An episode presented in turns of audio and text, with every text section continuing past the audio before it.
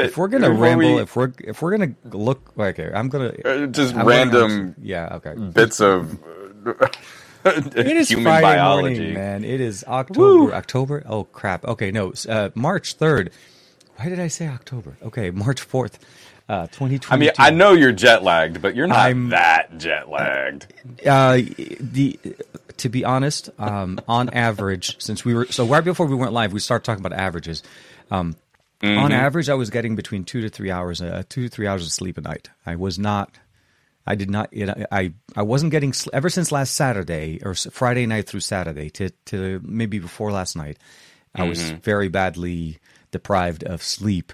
Um, mostly time difference, but also late deadlines, timelines. Uh, Yeah, your your trek out to MWC was pretty rough. So it, it was uh it started really rough saturday my trip was like seriously um my wife was like you should have left a day early it would have at least landed you the, at, the, at the time you at wanted the time you were supposed to get there. supposed to be because that's how late I was, uh, but I didn't think of it that way. So, uh, but you know, it is it is fun to say that I Mm-hmm. got a chance to hang out with a whole bunch of people. I I did miss not having you there, but I really hope next year we can definitely tag team it because this is a show that you you need a crew, you need buds, you need you need you need feet on the you ground. know, Let's just say that. in, in my heart of hearts, you know what I Mm-hmm. would love to do. Um, I, I'd need to like make sure we had a sponsor in place that like could really cover it because it means a week of work that I'm just out of commission. Mm-hmm. I'd really like to go as a producer. I'd really like to go as the person sort of running ops and not Mm-hmm. have to worry about doing all the interviews and shooting all the B-roll and writing out loose scripts and putting myself in front of a camera to Mm-hmm. shoot all the things that I've just done and then edit everything and then do all the social media and you know like the the the, the whole thing about working a you trade mean, show You mean, you, you mean the prof- the job that we have that you know all for one and everything for one? But but you know, like you, you, were saying, like some of my favorite experiences working trade shows is when we've gone with a small crew. You know, a Oh, crew of four abso- people is amazing, and it and it just takes me back to working on location film sets. Mm-hmm. I was the sound guy. I was the location sound supervisor, Mm-hmm. and I had people that would hold boom mics, and I had people that would cable up lavalier mics and it was my job to just listen to everything and Mm-hmm. man i'm really good at doing my job when it's one person's job It- so it is you know it, yeah. It, it, it, it's not to say you know like i don't want to be a host for a trade show but man it'd be nice to divide up labor and go with the expectation like my job here is to make this look as good as it can and someone else can be in front of the camera and talking about something that's not going to be my job that that that would be nice that would be the situation I love to to have somebody. I don't see for me. I would love to. I actually I, I'm a little bit different than where you are because I think you've had these type of responsibilities in the past. I I would love to have the hosting position. I would love to have to be able to just focus on that part. Yeah. But not par- not focus on the fact I just hosted and as I'm running from one place to the other, I got to make a, ric- a quick little video. to What do I do in here? You know, just push content out because you're constantly doing it and you're always getting derailed. The conversations kind of go a little bit here and there. Uh, I've always been a proponent, even when when I was producing stuff for XDA and so on. I've always told the team, it's a, it's not a one person job. You do not send a person to, uh, not even CES, CES, IFA, Berlin, w, MWC. All of these shows require a crew, at least of two, three would be ideal. Like one running ops, one running Yeah. uh, basically the production side, and one running the talent side. So. I don't mind doing the camera and shooting by myself, but I have if somebody else is creating the content while I'm shooting and funneling that data, but then somebody else organizing and making sure that I'm on point, that I'm not late to something, and I'm not mixing. Like I made a mistake, and because of the time difference in time zones, because I before I left, I enti- I missed the entire event of uh, Qualcomm on on Monday yeah because I made it at 5:30 in at uh, WC time and I was I mistyped and it was supposed to be 2:30. So as I was doing something else that I should have gotten out of, I missed an entire thing that I wanted to Yeah. be for for Qualcomm. The, the logistics So, yeah. on that is is is a, is a head trip uh, yeah, at your best. yeah. Like Yeah. under the best of circumstances, if everything goes perfect, it is still a brain cramping exercise of keeping a calendar straight. I am, yeah. Mentally, I need, I need a vacation. Yeah, mentally, sure. I, I, imagine, I. I, I, I, I mean, I it's- it's- shut off for the rest of the week. it's fun travel, but man, it is not a vacation. This is No, this is so much more work than you can you can kind of bring up. But you but on- I was happy yeah, to go see. Mm-hmm. you boots on the ground, and and it did seem like we're slowly getting back. You know, from from our conversations after CES, we're we're kind of figuring out. You know, we're we're we're starting to kind of push those boundaries again of getting people into places to talk about things, and that human to human hands-on experience still has um, a significant value to this conversation. It, w- it was a massive jump from what we saw at CES. Let's, we'll say that CES was definitely. I, it had to happen, and I'm glad that it happened. Regardless of what it did and what it had, the reality of the matter is it kicks us off on the right foot. MWC felt a little bit closer to what it used to be. It wasn't 100%. That just for reference, mm-hmm. MWC was not fully running. Uh, there were still a lot of spaces in the different halls that you go through that are just empty spaces. But the way they did it, which was interesting, they did it visually, where they left the empty spaces cl- away from the center walkway. So as you were Ah, walking, yeah. visually it looked you know full. But then if you Yeah. go down and you go further out, you'll start seeing some open spaces. Which it, to me, don't get me wrong, I think the overall experience is still it just maybe for just for a point of reference, since you've covered MWC before, you'll have a reference to this. I Mm-hmm. had it did not take me more than three minutes to get into the Fira every single day. Three minutes. That's including Yeah. going through badging, going through scanning because of the MWC barcode. There was no God, printed that does badges, sound nice. three minutes to get into the Fira, and it's like, I mean, obviously, it still takes you ten minutes to go across it. But you know what I mean, though, right? Like, I, I remember the lines and all of that, and it was like, wow, like that was actually good. I did not have that much hard time. So it, they they handled it well. Overall, perform. uh, Overall, I think everything was. They felt normal. Uh, You know, they, they were very very forceful. Uh, not enforced. They enforced the the mask wearing uh, policy. They had literally people. That was the entire job, standing in hallways, and anytime somebody was walking by them without a mask, they run to him, put the mask on, put the mask on. It was like very straight, and it was like, okay, Good. good. At least they're making it cool because there's a few people, and But again, seeing some of the data out of Vegas, it makes sense that you wouldn't want to mess around with a uh, with a significant influx of people from around the world Absolutely, coming yeah, yeah. to your city and possibly making things worse for the population who actually live there. absolutely. Um, and did, did, did you did you see? Was there any? Because I would imagine that there was probably more pushback in Vegas from Mm-hmm. Americans about wearing masks. Well, I mean, did it seem like people were there was a lot more um, compliant? I, there, okay, so CES was very much the similar thing, except CES didn't follow through uh, in the center hall, right? Their enforcement Hmm. was mostly at the door. So you you passed through the front door at the you know the and then halls. you'd see people like Exactly. And you'd see people walking up and down and there was nobody else. That's what I really appreciated where MWC was no. They they were all across walking around and that was literally their job as I felt like that's what their job was to make sure that Hall monitors. well, because I feel like MWC was also more, more it's more dense, right? CES um th- is spread out across Vegas. it- it people is- have events in hotel rooms. but ev- even with the halls, though, their halls are much wider and, and the ceilings are much higher, so you had more space, kind of thing. I was gonna, s- you know, I want to say, but um, with with the Fira is uh, it's a tunnel experience that you have to go between one area to another, and it's all and everybody has to go through it. It's either on you're on the top floor or the ground floor, uh, unless you know that there are side doors. Most people don't take those, so you're you're pretty much condensed into going into. So there's a lot of concentration of people. So it, that's I think what their worry is about. Um, Yeah. But the reality, honestly, um, you know, with everything going on, I was able to. I- I mean, obviously, it feels like we we've been there before. We know where to go. We know what to do. Uh, the, uh, the the events that we were there, they were done very nicely. Both honor. Uh, I think Huawei did something. Uh, you know, um, what's it called? Uh, Qualcomm did something, Oppo did something, uh, uh, Huawei did a few things actually. They had a few other uh, engagement, but uh, I had a tour of the Huawei booth, which was actually very nice. They were massive, like the the massiveness of what I would expect Huawei to be.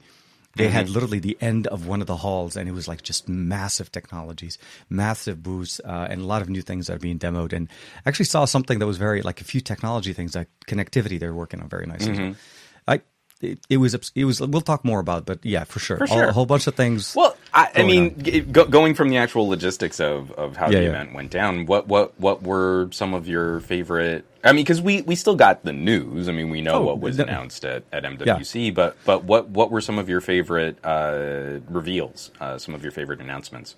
Uh, so some of the new things, obviously, is uh, the, the the Magic Four was announced at the same time, so that was in- interesting to see Honor come back in full force. Um, that was actually Yeah. a, a piece of tech that I've been waiting for. Believe it or not, I've been waiting for for some time. Last year, they were supposed to I've come out been with the Magic so 3. thirsty for an honor. I mean, I, have not handled an honor since the View 20, and I've just been, I- you know what? it's Nostalgia is starting to mess with my brain. I ran into I ran into the honor crew and, and, and honor PR, and they were they were very welcoming and very happy to see me and so on. And so I was kind of, I the only thing I think what happened is there was there was there's been some confusion as to my my affiliation, and I think to a certain point there was still some understanding that I was still representing XDA. Um, But I, I kind of made sure to explain. I said, no, no, I know, because because what they were doing is they assumed I was with XDA, and then they would send hardware to our, there was a, our buddy uh, Adam uh, Adam Conway from in Ireland. So they whenever they had sent him hardware, they automatically canceled me out because they're like, well, XDA got a unit. I'm Yeah. like, okay. I'm not. I, I so anyways, I, I clarified that part, uh, but I've, I, I expressed my again same thing as you are. Uh, very much, I'm like very excited for what you guys are doing, but I'm also it's out of my reach, and we're not able to get hands on with it. So uh, hopefully, we'll see something with the with the Magic Four. They you know they promised hopefully a unit in the future when they're ready. They didn't have units on the floor, so nobody went home with a unit to review, but they had Right. the the show units. So that part was actually exciting. The design on the on the Magic Four is definitely very nice. Uh, the charging capabilities, um, and I actually do want to talk a little bit later, a little bit later on about the charging.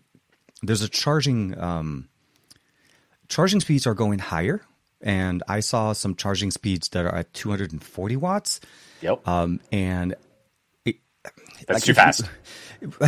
it's too fast. it, it would have been done by the time. Okay, how long have we been on the show? We've been on the show for 11 minutes. We would have charged a 5,000 milliampere battery by now.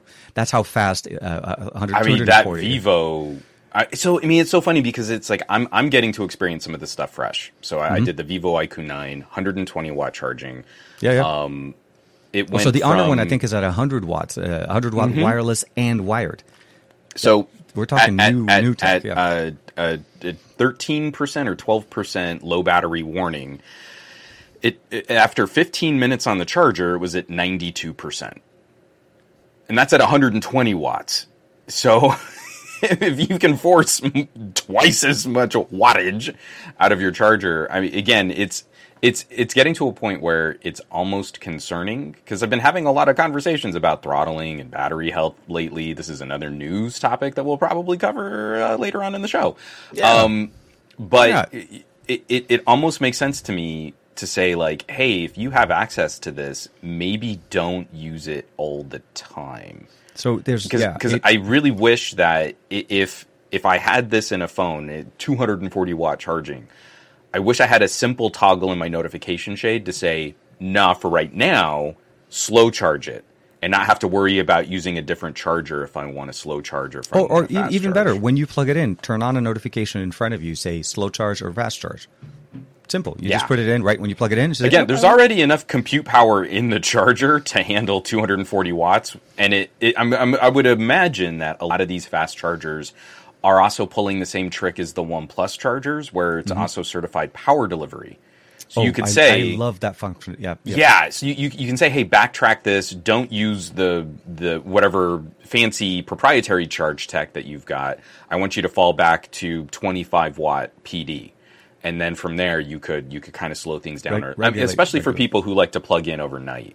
Because Yeah. I've I've stopped doing that for most of my phones. Um, as long as I've got about 40 percent left on the battery at night, Mm-hmm. I'll I'll just let it sit in idle, and then I'll kind of top it off in the morning when I wake up. It's it, but but we're, we're talking about trying to get phones to last three, maybe four years for the hardware, and I'm anxious about battery tech being able to keep up. That that It's- it's seems a- concerning to me. It's that as, fast. as we're pushing the limitation of what we can do with tech. Um, now, Oppo's promise with their 150 or with the 140, I think, no, no, it was a 150 to 240, um, was um, 80% battery battery life, 80% charge after a thousand. Was it a thousand uh, cycles of charging? So they're, they're trying to explain like how the tech their work. Um, also, um, Oppo and I think, if I'm not mistaken, OnePlus at some point may have that as well. Um, overnight charging does not charge at that rate. Overnight charging is actually trickle charging to a, a 6 a.m. wake up. It's kind of like how my my car charges. I plug it in overnight. Oh, it doesn't yeah, yeah. charge right away, and it just knows that by 6 a.m. So- I need to have a full battery. And I, I've been surprised because that that I mean I think we saw a flavor of that first on Sony. Again, Yes, anytime yes, we talk Sony- about battery, we, we need to like give yeah. Sony the the thumbs up and the props that they deserve because I don't think they get nearly enough credit. Speaking of Sony, because Android 12. oh oh no not yet. I've been looking. I've been looking, man. It's, okay, it's okay. it hasn't Sorry, arrived sorry. yet for me. Yeah, I'm sorry, but um. Uh, it- I'm just, I'm also swamped. I have way too many phones. And, uh, okay, quick tangent. I've got all these really cool phones on my desk. We're going to talk about some Pocos. We're going to talk about uh, Redmi's, and and like I, you know, I, I wrapped up the the iQOO and the Vivo. All I wanted to do is Mm-hmm. is now that I finished resetting and getting my X70 Pro Plus set up again, all I want to do is take that phone out. I just want to go outside and shoot pretty photos of flowers. I, I mean, it just, I, you know, it's so funny. Like, it's it's such a tech reviewer first world problem to have that I have too many cool gadgets to play with when I just want to spend a little quality time with this one phone. Not enough time in a day, not enough arms, and not enough wet. No, I know. Yeah, And then and then um, we have weird weather here. Where I'm getting rain where I am. I, I don't know if you're getting it. Yes, because I was like, oh, you know what? This weekend I might be able to just go out and shoot. I mean, just Yeah, yeah. just do something fun. Um, and now it's going to be like cloudy and gray, and you're like, The- okay, that could still be fun, but Mother Nature's like, yeah, yeah. Let me just taper, taper those expectations for you. like like y- yesterday uh that we I, I we we went out as a family um my daughter just got like a bunch of little awards at school for reading a Dude, ton nice. of books um, I'm so proud of her. She's so proud of herself. She's got like this little necklace with all of these little plastic. They look like little dog tags, but they're these little plastic reading awards. They Oh, gave her this fancy bookmark that has a has a light so that she can read in the dark. I mean, she's just so like it's so cute. She's just so proud of herself. So we went out and grabbed some cheeseburgers just to celebrate. And it was like, you know, um, I'm, I'm like documenting this moment. She's being adorable. Marie and I look like we haven't slept in weeks. We're just exhausted. But I, I was, I brought out the Vivo. You know, like here's a, here's a nighttime photo of us by this fountain at this little outdoor mall. And it looks amazing. like, oh, this, this photo looks so good. The phone, the phone is crazy. It's so good. Crazy. So anyway, seriously, best. I've 21. completely digressed because we've got, So back we've back got to Sony, plenty of Sony other and things battery to talk. Yeah. about. No, no, no. So you're you're, you're going towards a Sony better, you know, better battery life, Sony conversation, and you know, Mm-hmm. we always kind of circle back with Sony. And I and I apologize for the tangent. Go. Well, but but um, I, I've always been surprised that more companies just haven't knocked it off. Um, it, to me, that is a, a critical aspect of this conversation because on the one hand, we, we keep talking up companies like, well, they're going to give us four years of software updates, and you're like, it's not going to matter if your battery's toast. Yeah, if, in, especially in, in two years. it's a substantial amount to replace it officially, but I mean, or you could try to do it yourself and then compromise the IP rating. Ex- oh Yeah. yeah, yeah, for sure. Uh, no, Steve has a good point. Yeah, uh, we're reaching at a dangerous point of uh, of uh, charging tech. I feel uh, I feel bad for my phone's battery life every time I fast charge it on the qu- uh, quick charge four speeds.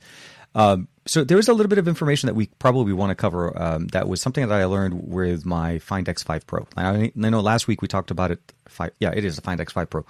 Um, five, the Find X5 Pro charges max speed of 80 watts. That's the that's Yeah. the rated charging speed. In the US and in Japan, it can only go up to 65.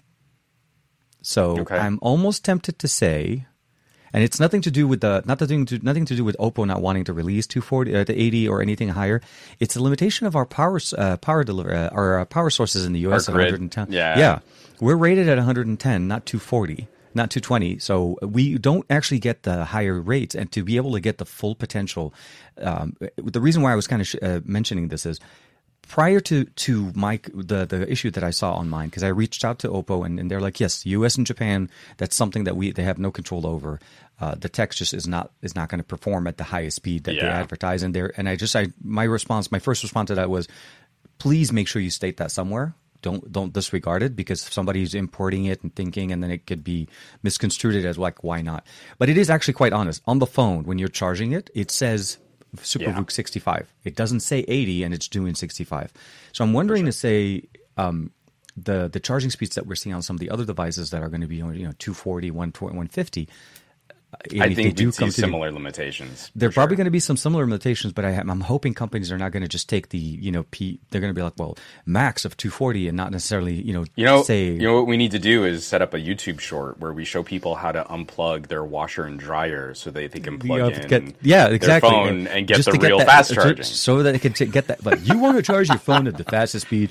Well, this is really easy. All you have to do, trust me with this, go into your garage, find your washer and dryer, unplug that baby, and plug in your charger, and you're going to be done. So, like uh, this week yeah. on the channel, what I have for you is a guide where you can take your Tesla charger, and with this adapter dongle, you can finally top off your phone at 240 watts faster you can top off your car. That's how we do it. Yeah. I, no, I think it, I think we've got a good series of videos there. I, I think that I, I I so wished I I went for the 240 plug as opposed to the old. I installed my charger entirely with uh, wire wire connected into the actual um, switch box that we have in the house. So, nice. but it is something to keep in mind. Uh, we yeah. charging speed. I mean, even at 65. Don't get me wrong. 65 is crazy fast. 0 to 100 percent on a 50 on the 5,000 milliampere in about 30 minutes is still super fast. And if you're somewhere in the middle, you could top it off in literally like 10, 15 minutes and you're done. See, you're that's gone. that's like the critical advantage. And I know a lot of people are saying like, oh, but if you're constantly cooking your battery like that, isn't that going to wear it out? But I find my behavior has changed where I am not anxious about leaving the house fully charged. Same. A couple years ago, like I, I would be anxious about leaving the house if I was even down to like 80%. And mm-hmm. now it's well, I know I'm going to be hitting the grocery store. Then I've got to go pick up Lex. Then I've got to drop off uh, some packages, and then I'm going to be uh, jetting right back home again.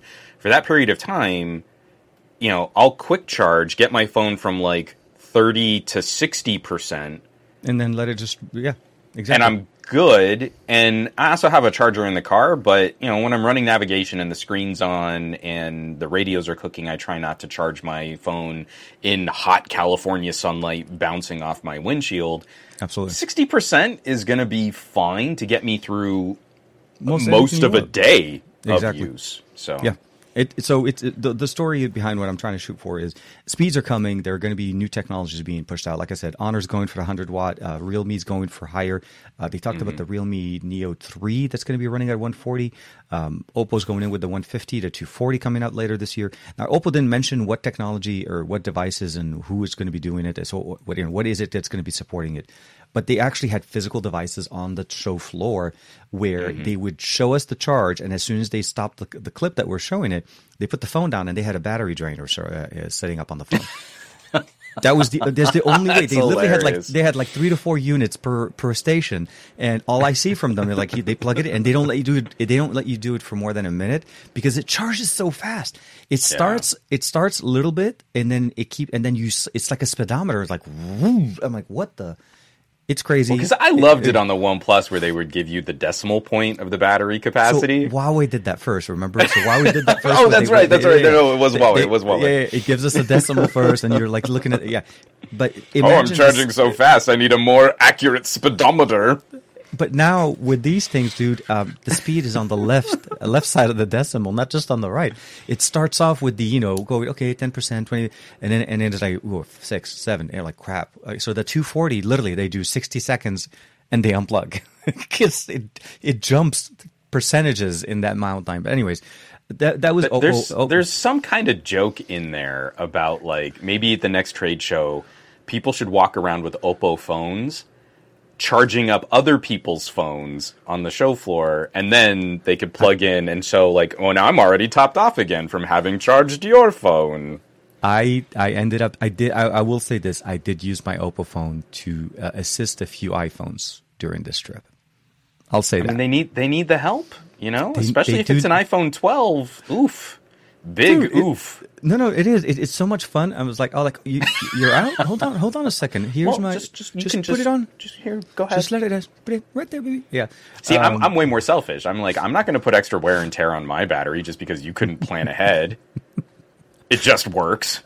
But it, the look on their face is like, wait, hold on, you can share power. I'm like, yeah, that's how we do it, man. We're we're we like to do. play.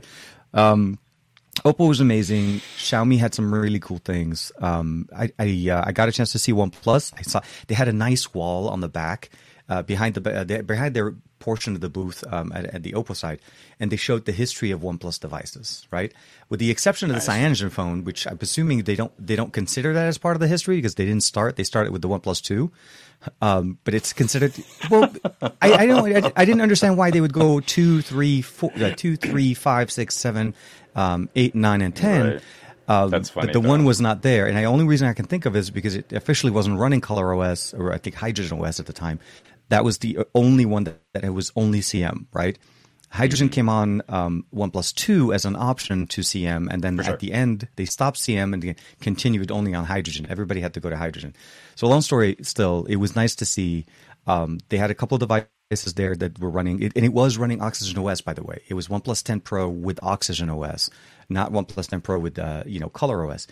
Uh, but yeah, so hopefully we'll, that means we're going to see something. I still coming. think it's really funny Mm-hmm. because OnePlus went out of their way to put out these press releases. Don't worry. You know what? We're not going to abandon Oxygen OS. All of you OnePlus nerds, you can calm down now. We're not going to betray you with this. The, the whole point of Oxygen wasn't that it was just a fancy skin. And, and techies are so bad at this. We're so bad at emotionally locking into some idea and not really understanding what else is going on. I, I kind of had my awakening with EMUI. People would complain, like, I don't like the way that the icons look in the notification shade. And you're like, okay, but what Huawei is doing is all of this crazy under the hood work for garbage collection and clearing out your cache and your storage and speeding up the the the way that it generates thumbnails and your your gallery is just so much faster when you're going through high resolution images and, and high resolution video. Yeah, but the skin is awful. Okay. But but I thought we were techies. I thought we cared about like performance and stuff. Yeah, improving exactly. capabilities the true, and the true experience of how things and go. I can put a launcher and address some of this issue on there by just avoiding the skin or customizing it because there there were some some okay um, uh, custom skins that you could put on your your EMUI launcher. yeah, yeah. Um, like themes. Sorry, I couldn't think of the word themes. um, and so now it's like I know. you, you you've got like this almost vaguely racist, like oh OnePlus is such Chinese garbage going like on in the comments on my videos, but like the underlying code base is what is staying the same. It- you know, it's the same general operating system chunk as FunTouch and as mm-hmm. Color OS, and all that they're doing is just going back to kind of the look of the icons back on the launcher, and and that's like appeasing people. And you're like, I, this, this that's not a techie conversation. That's like a fashion purse conversation. Yeah, how, how do you want your launcher to look like today? Which, again, t- it, it, to me, it's it's not. And, but uh, like you said yourself, I mean, they're they're missing the the benefits of what we're getting with uh, with the new Oxygen OS.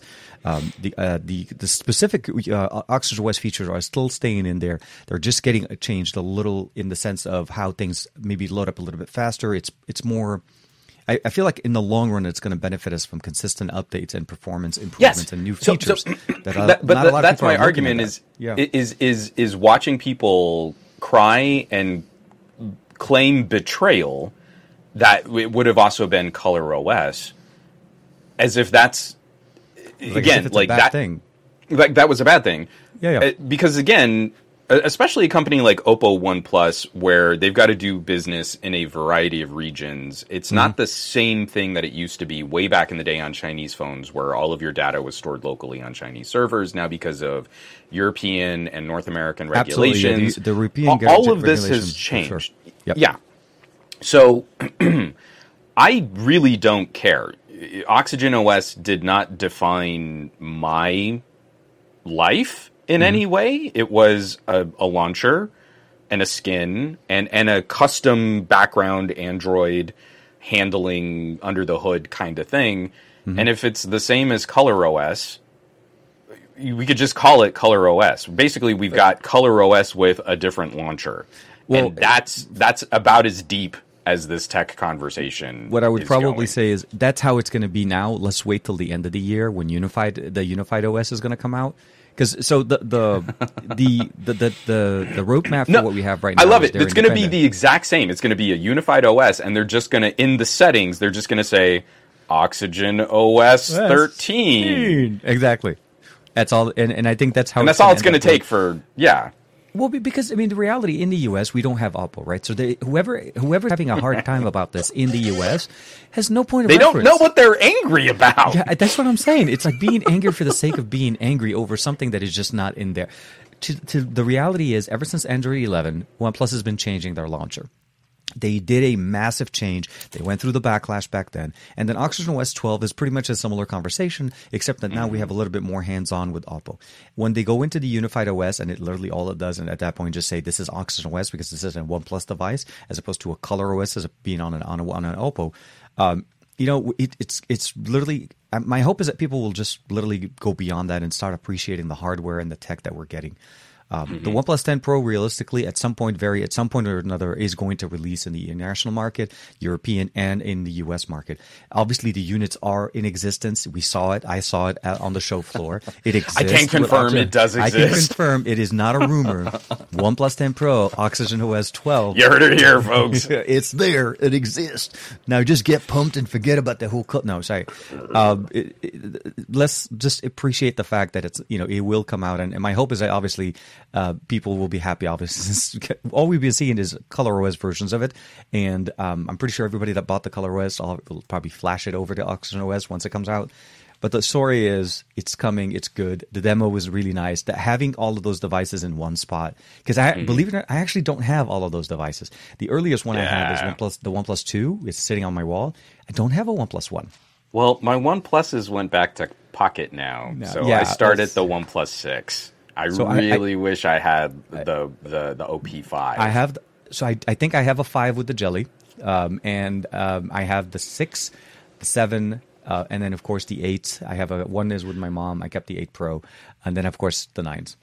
I might need to also just for the museum.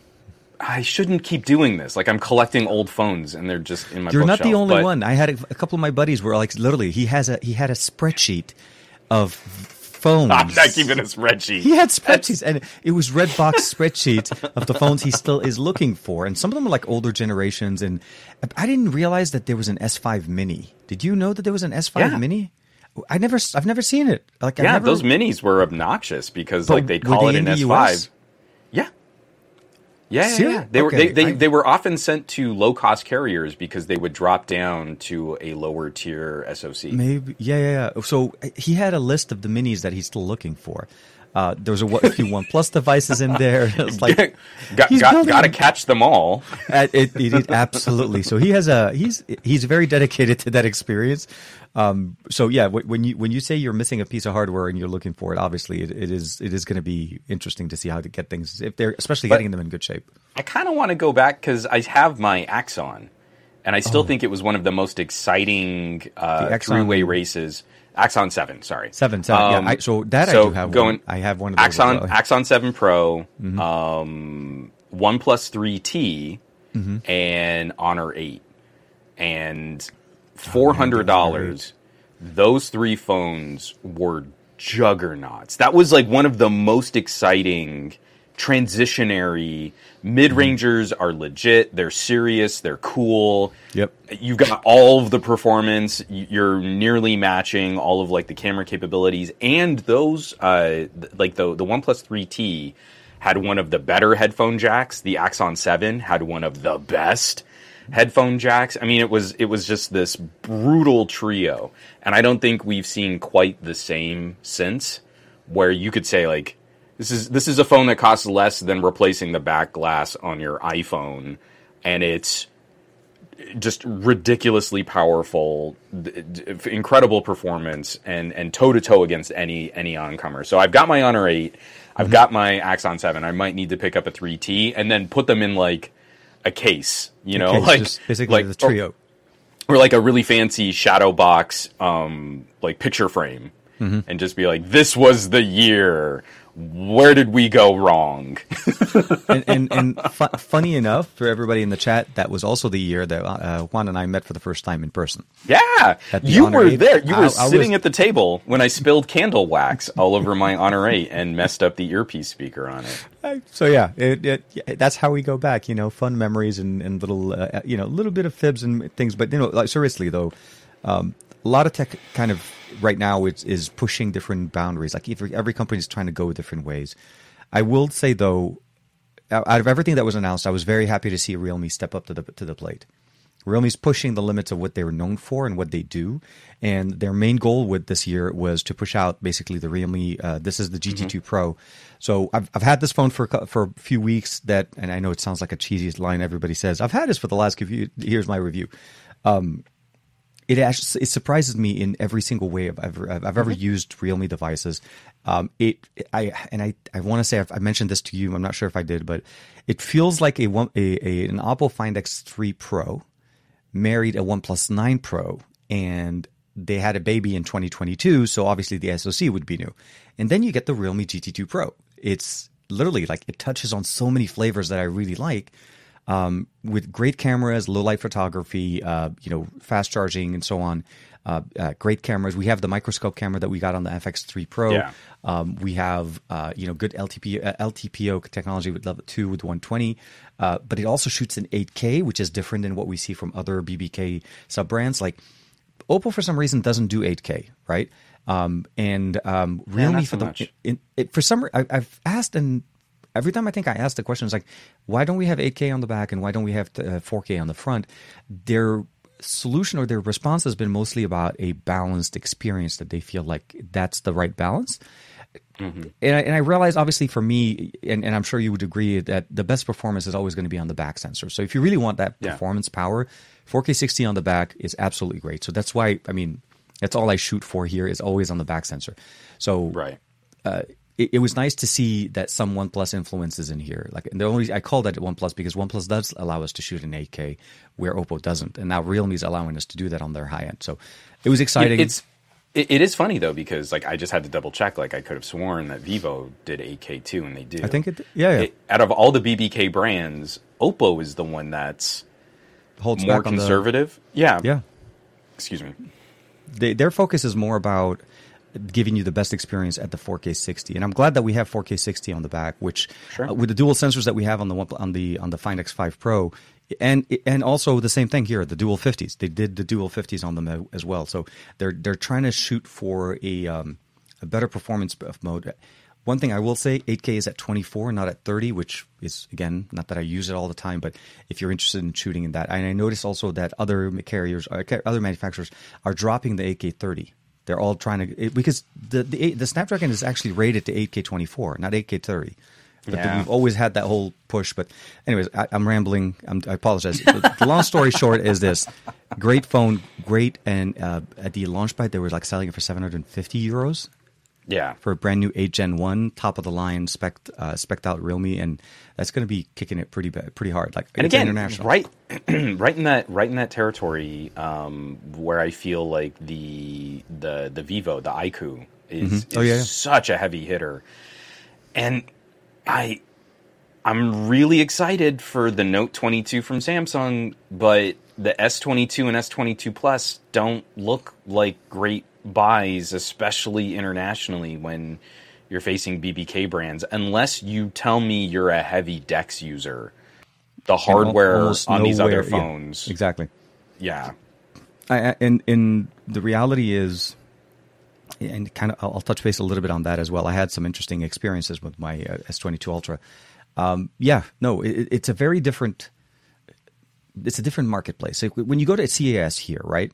You have a very few number of things. You'll have Samsung with their massive booth, right? Their presence at CES, even though they're not, they may not announce anything, they had the same level of presence as Huawei had at the MWC. right. Because when you go to the Samsung booth at MWC, which is a little bit different this year, everything was behind closed doors. They didn't have any demo areas in the front. You had to be, you had to register, get some time, and then you can go behind their close, their their area, and you had more of a private experience inside, which was a little bit different. Uh, but what I'm trying to say is, in the U.S., you don't have a lot of competition as much, right? Uh, or at least even in CES as far as presence, you have booths for other all the companies, but Samsung still shows a massive dominance. You go to MWC and then you start seeing like, no, they're not the only player, and they're not only that, they may not even be in that. You know, most people are levitating or gravitating to other people. Xiaomi had all of their case here. Yeah, the Redmi's are in there. Their Xiaomi's were in there. Uh, even the Pocos, which I actually, uh, you know, we're going to talk about. about uh, both of us got a chance to play with the brand new uh, M4 and X4 from uh, from Xiaomi, and uh, yeah. some from Poco. Sorry, from Poco. I, I, I, Poco loves to. Poco wants to be specifically understood. It's a, it is a separate but is a subsidiary separately designed. It was at at the Xiaomi booth. Sure. But uh, um, I, it, it, it, I, in the past, I've, I've, I, got I think an email back when I posted my video and I put it Xiaomi Poco, at, you know, and then they're like, uh, take out the Xiaomi out. There's Poco. Don't you know? Redmi doesn't have a problem. Sure. Sure. Sure. Yeah, it is. um, I, it it they, doesn't they bother me that much, and we all know. Yeah, we all know, it's, know like, it's, a Xiaomi. It is. It does. The, the parts been um, but it was exciting to get a chance to see there. Oh, just for reference, there is a gold color of the X4 mm-hmm. that is phenomenal, like phenomenal. The color, it, it's just oh my god! And, and you know how like the X4 it has the, all that light effect, right? The way it does it, mm-hmm. where it mm-hmm. reflects the lights, yeah. it makes it look like there's like lights going up. Imagine that on a gold color, like holding it in your hand. There, it just feels so much nicer. I really wanted that. I, that, I, I, that I saw that. I was like, yellow. Oh, I, oh Where is god. my X4? It's around here somewhere. It's ah, it is one of the, it is so it is again the X4 for me. It's a great segue to talk about them. Uh, we both got a chance to play with them. Uh, both mid-rangers, uh, basically budget-friendly devices from Poco, as you can imagine, but also still holding true to the bang for the buck experience that you yeah. You but a market shift from the X3, and I knew yes. I was going to get a bunch of comments from people about the X3 SoC being more powerful than the X4. But let's see if I can get the the focus. Oh, there we are. There we are, my friend. Hold on, hold on. Let's let's put you up there. And why is it not? Oh, come on. How do we do this? How do how do we get it so that I? Okay, so let me. We're do doing this. it live. And there, there you go. It's real. It's real pretty. And then in in director in, in more direct light than my soft panels, these become like razor sharp. Uh, oh, kind of like that. They become razor sharp little laser lines. It feels a lot like an Honor 8, and I love the look uh, uh, or even or uh, reminded me a lot of the uh, the V uh, the View twenty. Remember how the View twenty the chevron thing? shape? Yeah, chevron yeah, shape yeah, yeah. I had a lot of reminiscence of that, and um, so. The, the, the, when I saw the yellow one in person, I was like, "Oh my god, this is the one I can I." It's so pretty. It, the, don't get me wrong, UI, everything on um, the internal uh, processors and everything like that is, is sexy as heck.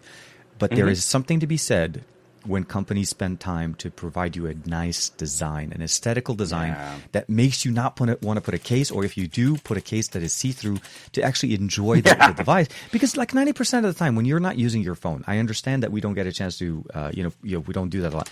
But having the ability that when you do put your phone on the table, to enjoy what that what you're looking at right? Because that's when so, you experience the backside. Yeah, I, I always appreciate because you know, like again, on these mid-ranger phones, it's a way more complete experience. Mm-hmm. headphone jack, memory card expansion, IR blaster, charger, 33 watt charger, and a case in the box. Yep. I kind of wish they had gone with a hard plastic shell case for exactly what you're talking about.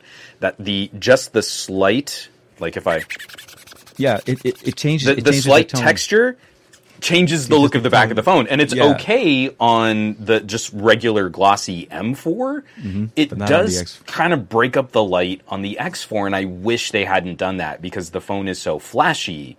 It, it takes me back to the Honor 8 is the phone I was asked about the most while I was using it, and often in the United States it was oh my gosh, what case do you have on your iPhone? That looks so cool.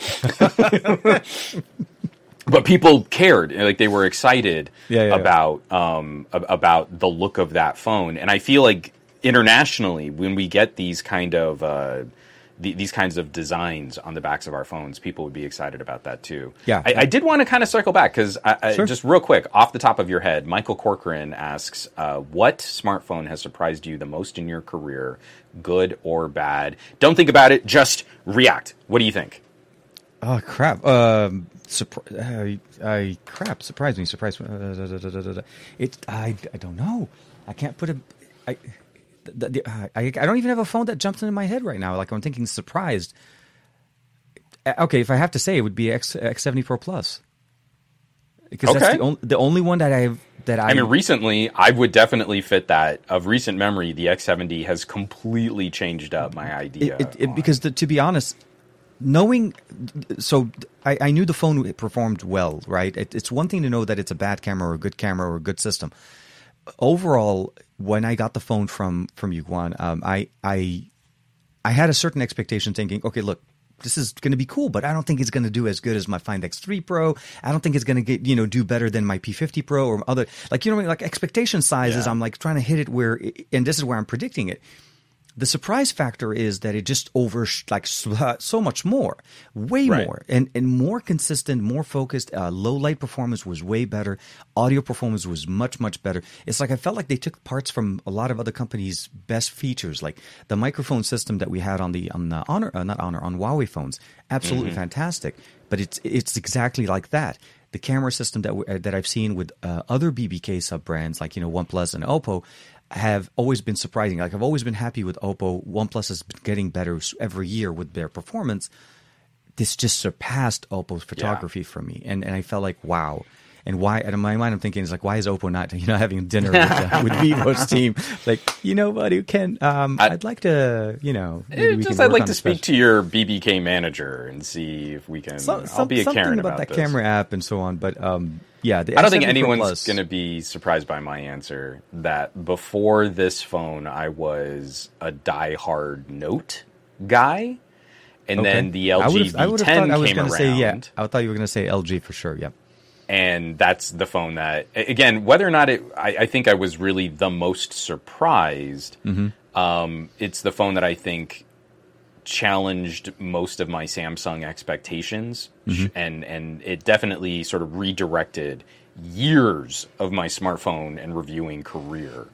Um, so i would say that one probably had the most influence on the kind of smartphone user i am today The one that I, I would say, if there's a phone that ever um, lived up to my, not only lived up to, to the expectations I had of it, but lasted the longest with me, actually, with the was the the V60, because I wasn't Yeah. expecting what what LG was going to put out that one year, My and my fallback phone, I'm still putting my SIM card back in the V60, and it still feels like a no compromises It- mobile computing experience.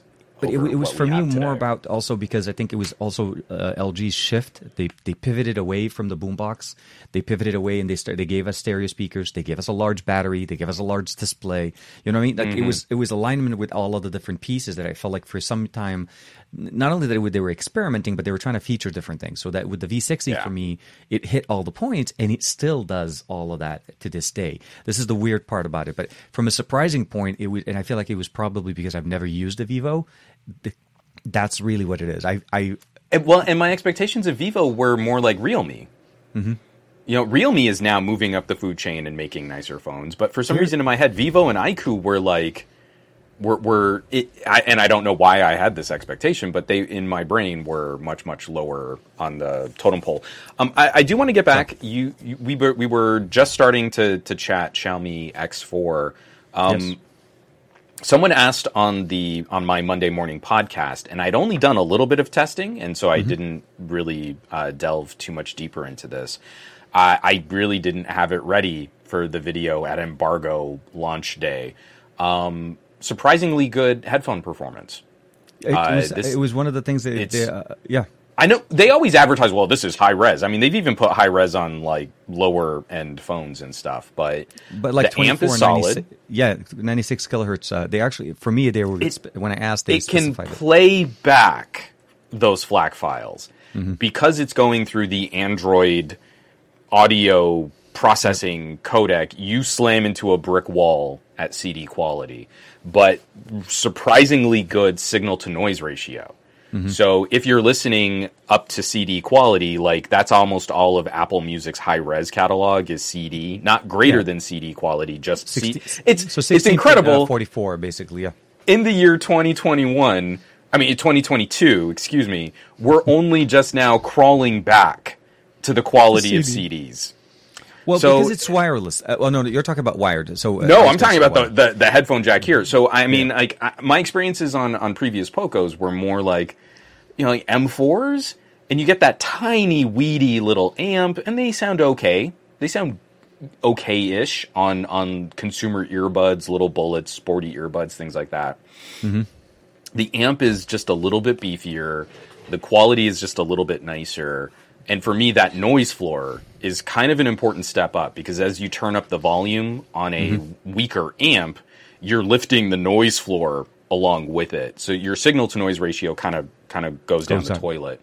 Um, this was a surprising performer. Um, it it it's almost it's almost in the territory of like uh, like LG Velvet. You know, Velvet didn't Oh, okay. have quad DAC, No, they, but but Velvet could at least go to proper 24-bit um, FLAC uh, playback. Like you got Okay. the full frequency response of 24-bit. Uh, was it 24-bit 96 kilohertz or 24-bit 192? I don't remember. I think it's anyway. 96. Yeah, 24, 96. I don't think. So uh, while there's support to play 24-bit FLAC files on the Poco, it's it cuts you off at CD, but that's still better than most out there. So uh, it was just a, a- a happy little surprise. Like the speakers are pretty good. I mean, they're not the best speakers I've ever heard, but they're again price performance. They're very good. And then the headphone jack. This is this is something that could help replace a DAP if someone were looking at a standalone MP3 player. You you wouldn't need to. It's not powerful enough to really drive Mm-hmm. thirsty professional cans, but you'd be talking about headphones that almost cost as much as the phone does. So Yeah. um, your, your your concerns need to be kept in perspective there. No, no, very I- very good. I- I, I was very pleasantly surprised. And the X4 also has a, uh, I mean, when you're talking about using it for media consumption or listening to audio, it does have the faster charging as well. That one has the Mm-hmm. 67 watt charger, not the 33 watt charger. So the, the the combination between the two, I, I were at least, so they were both launched at the same time, both targeting a slightly different audience.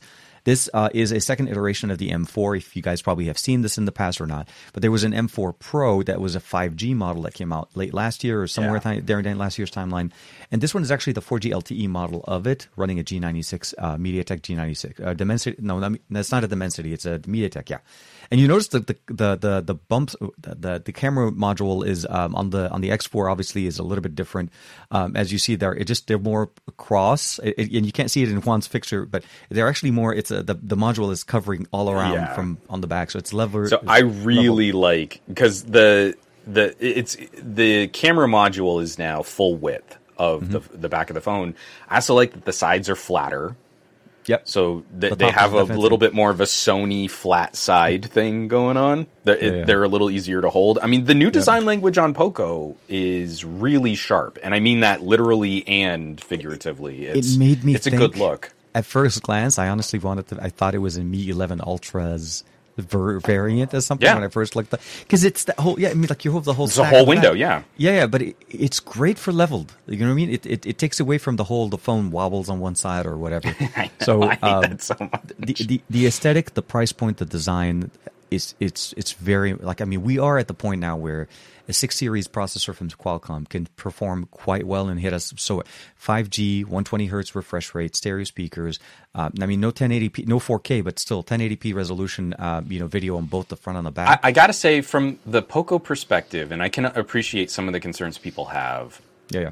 This newer gen of Pocos, I think they're weaker video performers. Because you used to have 1080 60 on Mm-hmm. a lot of these phones, and now on this X4, even on the X4, you're capped at 1080 30.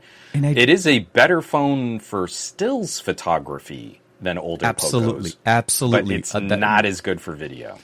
for video it, it would i would say it's acceptable and i and i, I almost want to Yeah. felt like I, I didn't really like I, I did some nighttime photography on both uh, and i did some video and, and you could definitely see the difference between the two that they didn't really focus heavily for media consumption, these devices absolutely hands down both perform very well. Yeah, gaming is going to be better on the X4 as you can imagine, better processor, but also the fact that it goes to 120, uh, and the camera performance is a little bit like still photography, uh, long exposures with the 108 on on the X4, definitely very nice. I, I was happy to see Yeah. that mode there, uh, but like and this isn't the first set of phones that I feel like that when they had the 695, they're keeping it at 1080 30. I don't know why. I, I, I, th- I think it's a combination of the lower power SoCs trying Mm-hmm. to clear data off of this larger camera sensor. Because that is one of the exciting things where yeah. Poco across the board is now moving up to um, what is it, 1 over 1.5, 1 over 1.52 Mm-hmm. inch camera sensor. That's ballpark iPhone Pro territory for the size of that camera sensor. And they're trying, I- yeah. uh, But but I think what, what part of the issue is is trying to clear data off of a larger camera sensor, manipulate that image data is probably just a little bit more resource intensive. And Mm-hmm. while these phones probably could shoot higher quality 4K video, or um, because I think the 690 can, maybe it can't. Maybe the only times I've shot 4K on cheaper phones have been like 710s or 730s. I can't remember. Anyway, The 7 um, series for sure can shoot 4K. We know that I don't know the about whole, the, the the Snapdragon 690 though. I don't, don't- know if it really does properly support 4K. I would imagine it does, but I think the performance hit is likely one of stability at this point. So look at all of the nerds that whinged out like, "Oh, a Pixel 5a can only shoot 15 minutes of 4K 60 before it overheats. This phone's unusable." um, you you don't want to do that to a Poco. yeah, I remember those conversations. Oh my god, the, the debacle of the 4K 60 on the on the Mm-hmm. it is it is just crazy. Sorry. Uh, 695 4K. I'm just trying to see if I can get something on it while we're talking. I mean, even if you can just pull up Qualcomm spec sheet, their ISP That- that- should that- tell you if That's exactly where I'm going. the does, reason why I typed it in. So impressive gaming capture. da, da, da, Qualcomm. So while you're looking that up, Michael Pepper Tech has asked if I were to get my first Poco phone, which would you suggest? And I, the the Poco Trio is is shifting a little bit from last year to this year. Uh, The M series is their sort of bread and butter daily driver, most accessible kind of performer. The X series last year was a bit more of a flagship killer. It had that Snapdragon 860, not the 865, but the 860, which was like a better binned version of the 855. That is screamer hardware still. It's a really great phone. The F series is their now like high performance variant. The F3 is rocking the Snapdragon 870.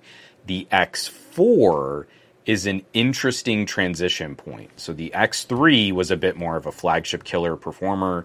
The X4, and, and I think Poco and Xiaomi are doing the correct job of advertising it. It's the more well rounded phone. It actually takes a step down in compute power from the X3, but it gets a better screen, it gets faster charging, the stock storage options start you out higher, the headphone jack is really good. It's just the all they call it the all-around ace. So if you want the all-around average consumer nice daily driver phone, I'd say hmm. X. If you want to see Poco at their most bestest performance, I'd say F.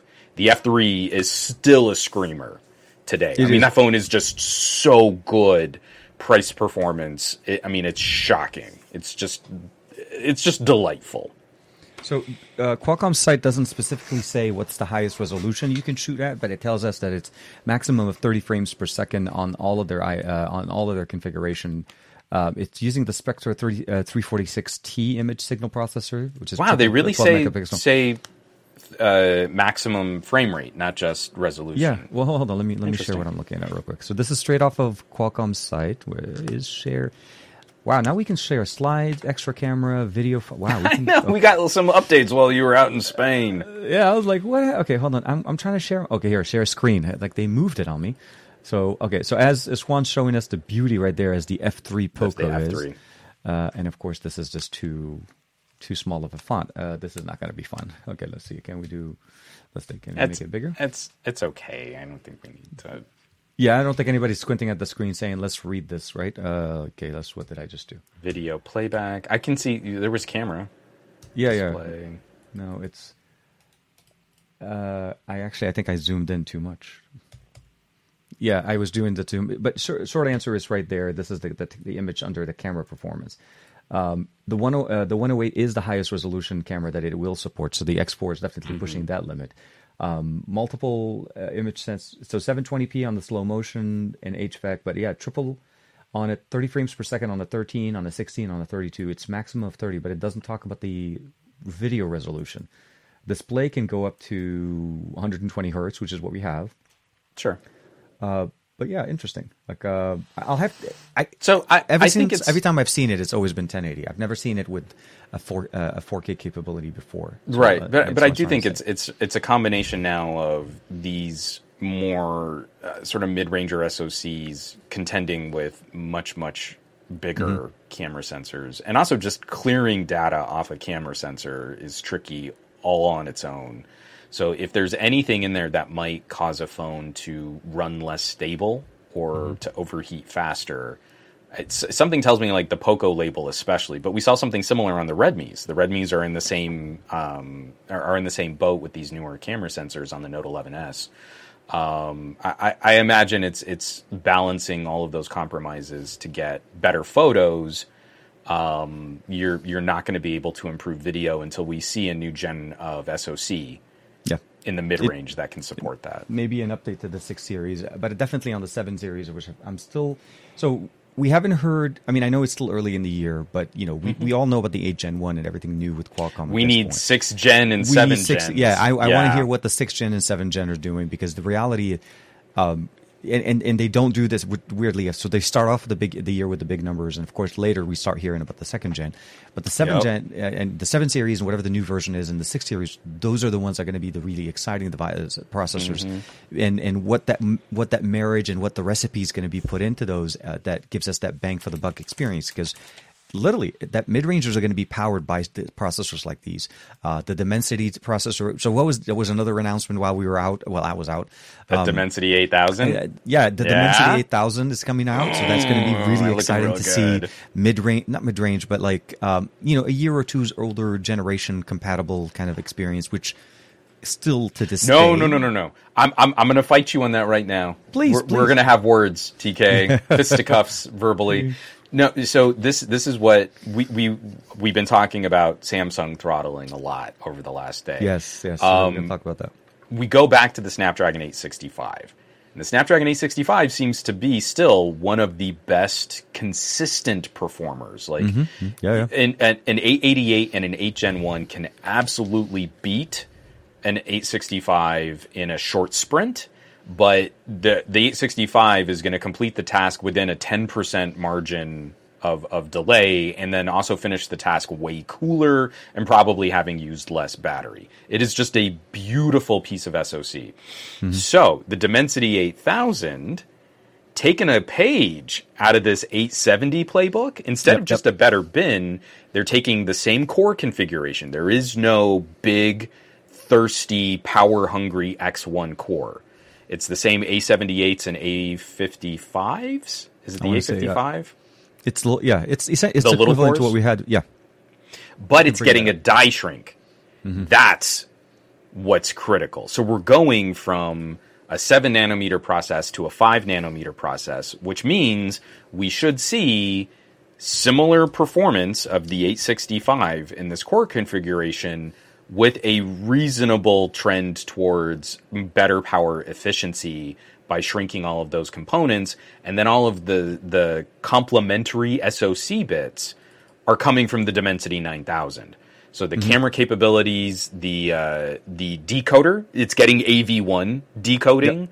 that, on the I was surprised. Yeah, I was very happy to see that they're still focusing on AV1 even though this, you know, they're one of the, they're not one of the few, they're the only uh, manufacturer that's still yes. putting that as Qualcomm announced it, and they yeah. got headlines. Qualcomm is eventually going to support AV1 in a year or two, and, and MediaTek is going to be on track to do that this year yep. on two tiers of SoC. Yep. And so while I'm excited for Dimensity 9000, I am so critically interested in Dimensity 8000 because what I've been saying is like 865 level performance is still mm-hmm. silly, ridiculous overkill for even hardcore techies yep. Eh, for what you do on a phone. And if you can give me 865 tier power and consistency. I mean, performance and consistency, but you can drop the power usage of that level of performance. That Mm-hmm. to me is a dream SoC. I am so anxious to see what might who might pick up Dimensity 8000. I want to see that in a in a Vivo.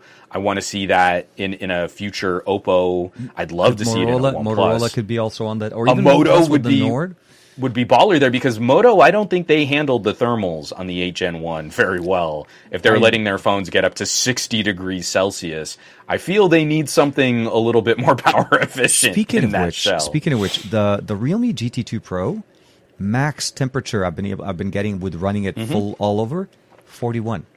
40 to 41 and doesn't go I up. got I got the iQOO up to almost 50 Mm-hmm. on the setup and the first um, sort of the intro on Genshin. okay. That phone got real hot I, I, when, I, I, when I, did actually end up staying away from Genshin. Genshin on this one, mostly because I But- um, I typically yeah no uh, I can imagine yeah Genshin will make any phone warm though. This is the weird part about it. anything else, and and I feel like there probably is a performance limiter somewhere in Vivo's software stack. But anything Mm-hmm. else, I mean, I was in the 40s on my photo uh, batch photo processing test. Like Okay. that that's a that's a test that ran Samsung screaming hot on the S21, and it was it was cool as a cucumber. Um, on I mean, not cool as a cucumber. 40 degrees is still a significant temperature, but um, it was it was not anxiously warm running it on a pretty hard test. That's, yeah, no, no, for sure. I, I think it's. It, I, I'm happy to see that they're doing better.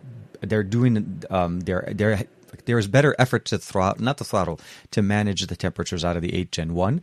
Um, but for me, it was more about like, so the um. The Find X5 Pro runs also pretty pretty cool. Uh, not as hot, but I think it also has to do a lot to do with the material of this one. This is more ceramic. It helps dissipate the heat. I feel like it keeps it cooler. It's like a massive heatsink on top of the rest of the phone, kind of weird. But the uh, the Realme GT2 Pro for me was a surprise because I was like expecting it to be a lot warmer. Uh, but uh, with uh, Call of Duty at 60 frames, uh, sorry, Call of Duty at 90 frames, uh, PUBG at 60 frames, I was consistently, literally, the highest I got was 41 after like a 45 to an hour game, consistent. It wouldn't go higher. At, at the beginning, it was around 40. I was like, okay, 41. I was like, okay, wow, it's getting hotter. But then it never got higher than that. Um, It was enjoyable, and, and like I said, uh, they're both kind of running on. I wasn't running them at performance mode. I didn't need to run performance mode on them, um, but I also felt like the GT2 Pro didn't have throttling as much as the Oppo one. Like they ran it more closer to what we've seen from like Xiaomi does usually, just giving you the full potential. They do have a GT2 GT 3.0 mode, which is more of optimization and so on. Uh, Yeah. But I found like overall the performance is really nice. I, yeah, yeah, I'm happy to see what the eight eight thousand is going to bring us. I'm happy to see MediaTek putting more. I I'm just really wanting to get my hands on a nine But, but this is also yeah. I want to get Yeah, I- I, I want to get my hands on yeah, both. But this is this is also where um, I, I think it's going to be interesting to see what Qualcomm does for a, a seven Gen one, because Yes. MediaTek is not going with the newest uh, cores. Th- No. They they are using A78 and A55. That's that's a two year old core design. it- That, it that's what was in the yeah. 865. So I'll be curious to see because I feel like there's an issue with efficiency across the entire SoC Mm-hmm. on the 8 Gen 1. And if that's an ARM reference design problem with the A710 and A510 cores, if if Qualcomm goes to a Snapdragon 7 Gen as the mid-ranger chipset, I would imagine they would try to use the newest core configurations and not go die shrink older core configuration as MediaTek, but does that give MediaTek an advantage if the performance per watt really is more efficient on the A78?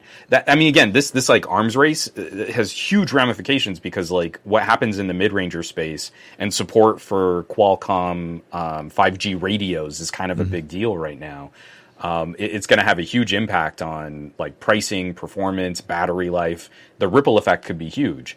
Um, if you have a Snapdragon 765 and you get a Snapdragon 7 Gen 1 and the 7 Gen 1 is more has higher performance but also way higher battery draw, that kind of makes 765s more desirable again, and that's a chip we've been rocking since you know 2020.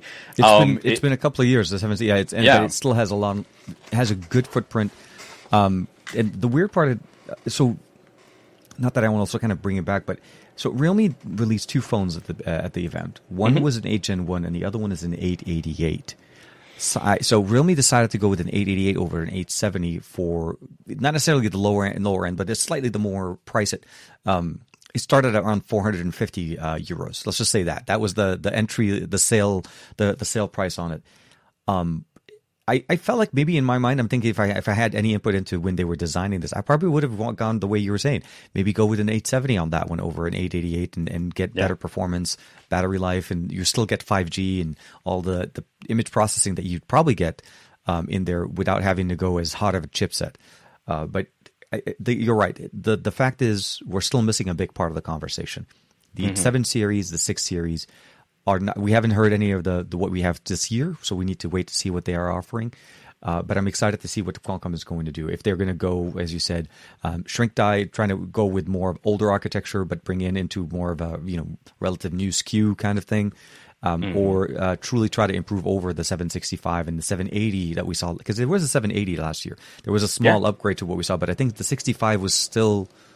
Um, what is it called? 765 is still one of the most common. It, it because it's also the most one of the more reliable, and, and I'm mm-hmm. assuming there's a cost saving at this point because mm-hmm. it would mm-hmm. make more sense. Um, uh, great power to uh, the power to performance ratio, and of course capabilities with the 20 minute of 4K 60 that it can only do, and only 4K 60. I mean, you just said that, and I threw up in my mouth again. I mean, that phone is just yeah. garbage. You should just throw it away. you know, but that's I don't even know what phone you're. You, you, know, I mean, it's just it doesn't even it's just the way it is. Man. That's what I'm saying. It does not just the way it is. That's but just how it is. I, I do want to circle a little bit around also to around something that I'm apparently very much delinquent on, and I do apologize, and I will be emailing the the PR team. It's the the GTH Pro. I honestly misunderstood. I'm sorry. Yeah, I, would hold it up right now, but Marie stole it from me.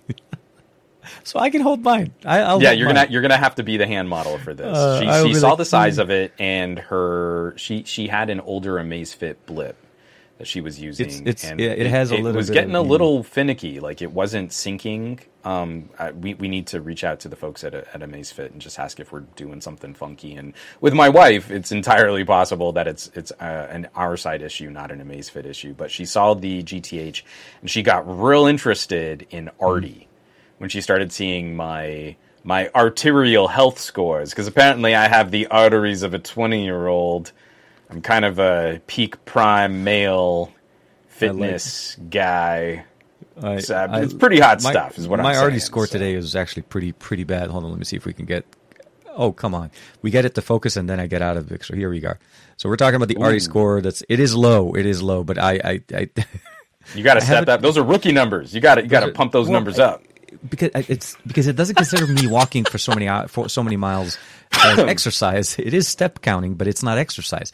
And it it likes to try to do. I think it was a three two to three hours of um, active exercise a week. So I need to. Uh, I'll be pushing my video on this hopefully next week. Uh, I don't want to. I'm not going to rush it. I'm already late to the party, anyways. But um, it's a nice little small watch footprint uh, upgrade on what we saw last year with the GTH. Yeah um, is actually pretty pretty nice once you start using it's it. Interesting, uh, yeah, yeah. I, it's a different I, way of looking at your data. Uh, I want to I want to see, and, and I need to read into it. Like a company reached out and said, like, oh hey, by the way, we're the medical tech company that started doing these PPG sensors. Mm-hmm. If you'd like to interview our CEO, and like I don't, but I'd love some white papers on what it is that your optical sensors are really tracking in this score. Mm-hmm. Um, but but so for, for folks out there, this is a new GTH Pro. This is a TicWatch that's not Wear OS. It's a RTOS. fitness tracker. It's running. Yeah, it's running. It's an uh, RTOS. RTOS. Um, and uh, the the the hook here. It looks a little like an Apple Watch. Uh, all of these little sort of pebbly square watches look like the original Asus ZenWatch. I'm not going to give Apple all the credit because Asus was 1st mm-hmm. um, but the hook here is instead of an ECG, there is a an additional high resolution PPG sensor that combines a super accurate um, heart rate monitor with an arterial scan, and it's trying to judge your overall cardiovascular health. And mm-hmm. in that, it tries to deliver a score uh, you know, like the age of your heart and the age of your arteries, and if the arterial age is higher than your actual calendar age, then that is information that you should use to try and refine your workouts, refine your diet. Mm-hmm. Um, it's a really interesting, I mean, it's a subtle twist, but it's a really interesting twist on a, a different type of fitness and health tracking. Mm-hmm. And so um, it's not built on the same kind. Like the TicWatch Pro uses a beat to beat sensor yep. that they say can detect uh, defib, kind of like an ECG, but it's just I've, always I've on. Had, uh, yeah, I've had a few every once in a while. I'll get like one of those. I've had two. Yeah, I've had yeah. two, and I look at them and I'm like, but it's just random. Like you know, like I, would be like in a sitting resting position, and it just does it. It just one record, you know, notice, and it says, "Please what, check the, the phone." One of them, I was in the midst of a very stressful encounter, sitting in my office chair and and working out a, a, a somewhat challenging problem, and I got a defib. I mean, I got a notification saying like, "Hey, by the way, just so you know." You're not exercising and something looks weird. So I mean that kind of stuff is really cool. This GTH doesn't do that. It's not utilizing the same kind of beat to beat sensor, and the ECG isn't like always on. I don't know any watch that has constant. You, ha- you have to actively interact. So Arty is um, Arty essentially is a an interface that. So just for reference, one of the other things that differentiates this one from the GT the GTH that we saw last year, even the Pro, is the fact uh, to, to run Arty the the actual measurement requires an additional sensor that's sitting on the side under the power button or the the, the, inter, the I guess the control button that you could probably see. Hold on, let me and here. So it's right there, that little that little yeah, area, little white square. That yeah, and it's basically a secondary sensor separate from what you have at the bottom. Uh, so you have your normal sensors, the magnetic charging clip at the bottom. So it requires both being uh, you know having it sit and then you measure it with your finger mm-hmm. and that's how you measure your uh, your control it actually i think it sends a small pulse to be able to kind of sense it but yeah. the overall experience for me has been very nice for the price point, for the size. It's definitely very nice and small and minimalistic as far as the design. Um, the one thing I probably would have said, I maybe I wish there was a little bit more watch faces on it. That was about my one of my only kind of things I was looking yeah. from a customization standpoint. Um, it's a, it's, it's a RTOS, little sparse. Yeah, yeah, it's like well, not as many like digital. Oh, DT is completely correcting me. I don't mean defib. Defib is where you shock someone. No, That's no, defibrillator. I, yeah, meant, I mean I, I AFib. AFib. Yeah, yeah. yeah. Oh, I, I heard it, but I didn't want to, you know. No, correct me. That was a dumb mistake to make. The watch is going to shock you. This watch doesn't have a defibrillator built into it. This watch Juan, is garbage. Juan, you're not feeling well. We're going to shock you. oh, yeah, it's, thank it's you. I needed that. Yeah, actually, speaking of uh, medical style watches and so on, um, this one surprising piece of tech that I think uh. not many people are talking about. Huawei has a blood pressure uh, watch that actually has mm-hmm. the expansion chamber inside that actually oh. does the compression measurement in a watch. Ooh. That's kind of crazy. Actual, I was like, I looked at it and they ran it, and it was like, how? So one side of the watch strap has um, has like a chamber, so the the longer strap, the part that doesn't really have to clip. Uh, or sure. maybe it's a small one, and it sits at the side, and it's like a little air chamber that when and you like run presses it, up against. it presses against your skin, and it runs. And then to That's run it, you have crazy. to have your hand on your like across across your chest. So it's wow. not one of those put your hands down. Um, that was surprising. That's intense. And that could be coming, they said, later this year. They're trying to get the certification. Because we, we've seen some of these sensors play with other things. And again, kind of getting back to this TicWatch, um, yeah. The, yeah, yeah. the sensor housing on the back is getting remarkably complex because it's not even just all of these optical sensors. There's also a skin temperature sensor. Mm-hmm. Yeah, and, and I think one of the things there. Yeah, I mean, it's it's it's pretty crazy seeing how much work we're putting into trying to generate this health data from a, a less than ideal position on the human body. Yeah. You know, like just trying to pack everything into something that wraps around your wrist is a series of compromises on how good this data can be, but we're kind of granularly improving all of this data tracking.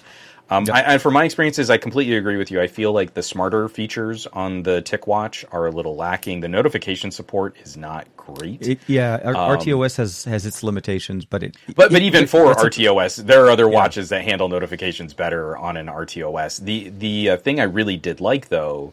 I think this has been the most aggressive watch for auto tracking workouts. So oh yes, it, yes. it takes less than a faster. minute if, if it detects that I'm really like, oh, you seem to be walking faster than normal uh, for about 45 seconds, it'll give me a little pop up saying, hey, is this a workout you want to track? And no other watch I've worn has been that sort of sensitive to an increase in activity. Um, It always bugs me on the TicWatches, on the Wear OS TicWatches. It can take like five or six minutes. And- yeah, Um, and- if and- I don't purposely start a workout, I'm off by about five minutes in what my workout tracking should have been. Hmm. It's it's one of those. Um, it always bugged me that I yeah. So that I now whenever I'm trying to get it to do a workout, and let's say I'm doing a comparison between the watch or anything like that, I always purposely go in, I click, automatically exercises is first, and for me, treadmill run is Yeah. like one of the first three or four Yeah. options. So it's easy to always find. Um, it's a pleasure. It's nice. It's easy. Um, it just when I saw you pushing out the video, and I was like kicking myself because I was exhausted. I was like, I don't have enough energy to be able to put out a video at MWC, rushing it because Yeah. I I could I could have sat down and done it, uh, done like a on the on the road kind of thing. Uh, But uh, yeah, I'll I'll hopefully be pushing out the Now, video. For did you get next week. any good like B roll of the watch at MWC? Because that is like the best place to shoot I I wish smartwatch and fitness tracker B roll because you'd be like, oh, for for this whole week at MWC, I was averaging twenty thousand steps a day. I I, I this, Did- this did is you- what peak performance looks like. is me at a trade show.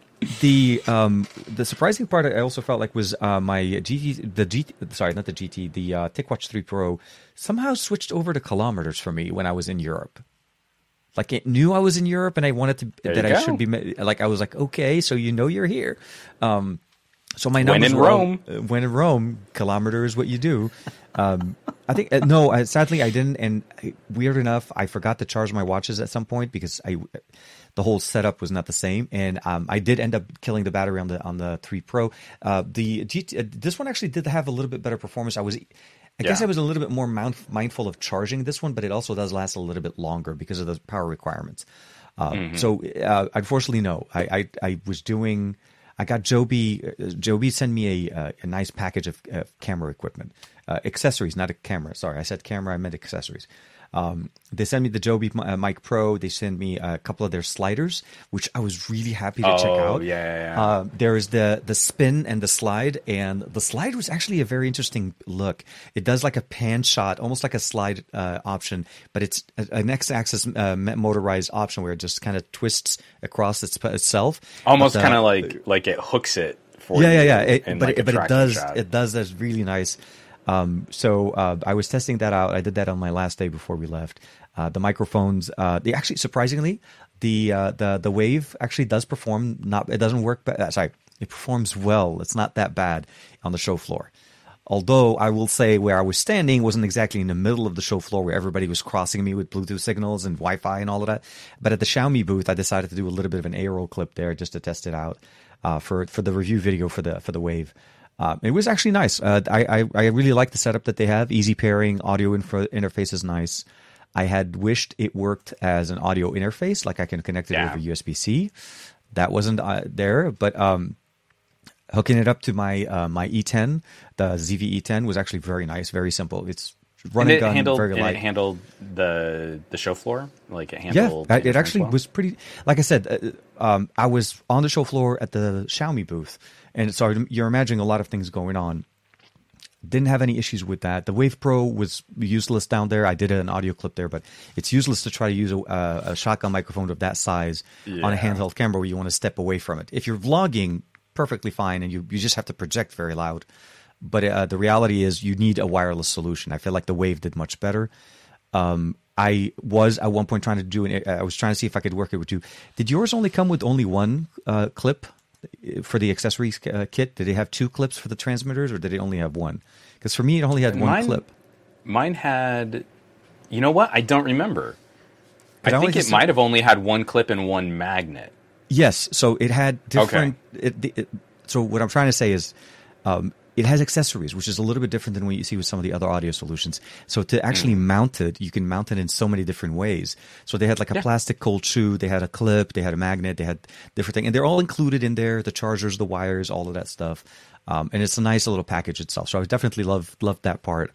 Um, but this the spin and the swing were my favorite pieces of tech because I do is just set that up and it worked. And they're intended to be used with smartphones. By the way, this is not intended to be for the DSLRs. So I, I hooked up my uh, my FX3 Pro and I was doing so many so many like time lapses and hyperlapses. People were looking at me. It's like, what is he doing? Why is his camera in the middle of the floor? And why is he shooting at people, not at, products? I, I just wanted the beautiful B-roll. So yeah, so Yeah, um, right. You're like, haha, you're in my video now. Wee. But that, yeah, so uh, but uh, the uh, the overall experience, I think, uh, at the end of the day, I will say this: I was very happy and very blessed to be able to be part of the show. Mm. Um, hanging out with a whole bunch of people, and again, honestly, cannot say this enough. Would have been even more awesome if you were able to be there with me. Yeah, because I feel like wanted that to to me, to me, I feel like I, I want to shoot to, to a certain point where we go there as a team, not necessarily only to cover everything together, but like as a team and coordinate, because um, we would be able to kind of nail it so. And it sounded weird here. Uh, you know, get the job done so much more efficiently and on time. Um, and again, just I, I can't wait for that to happen, and hopefully in the near future we'll be able to see some of that some of that happening. For so, sure. yeah.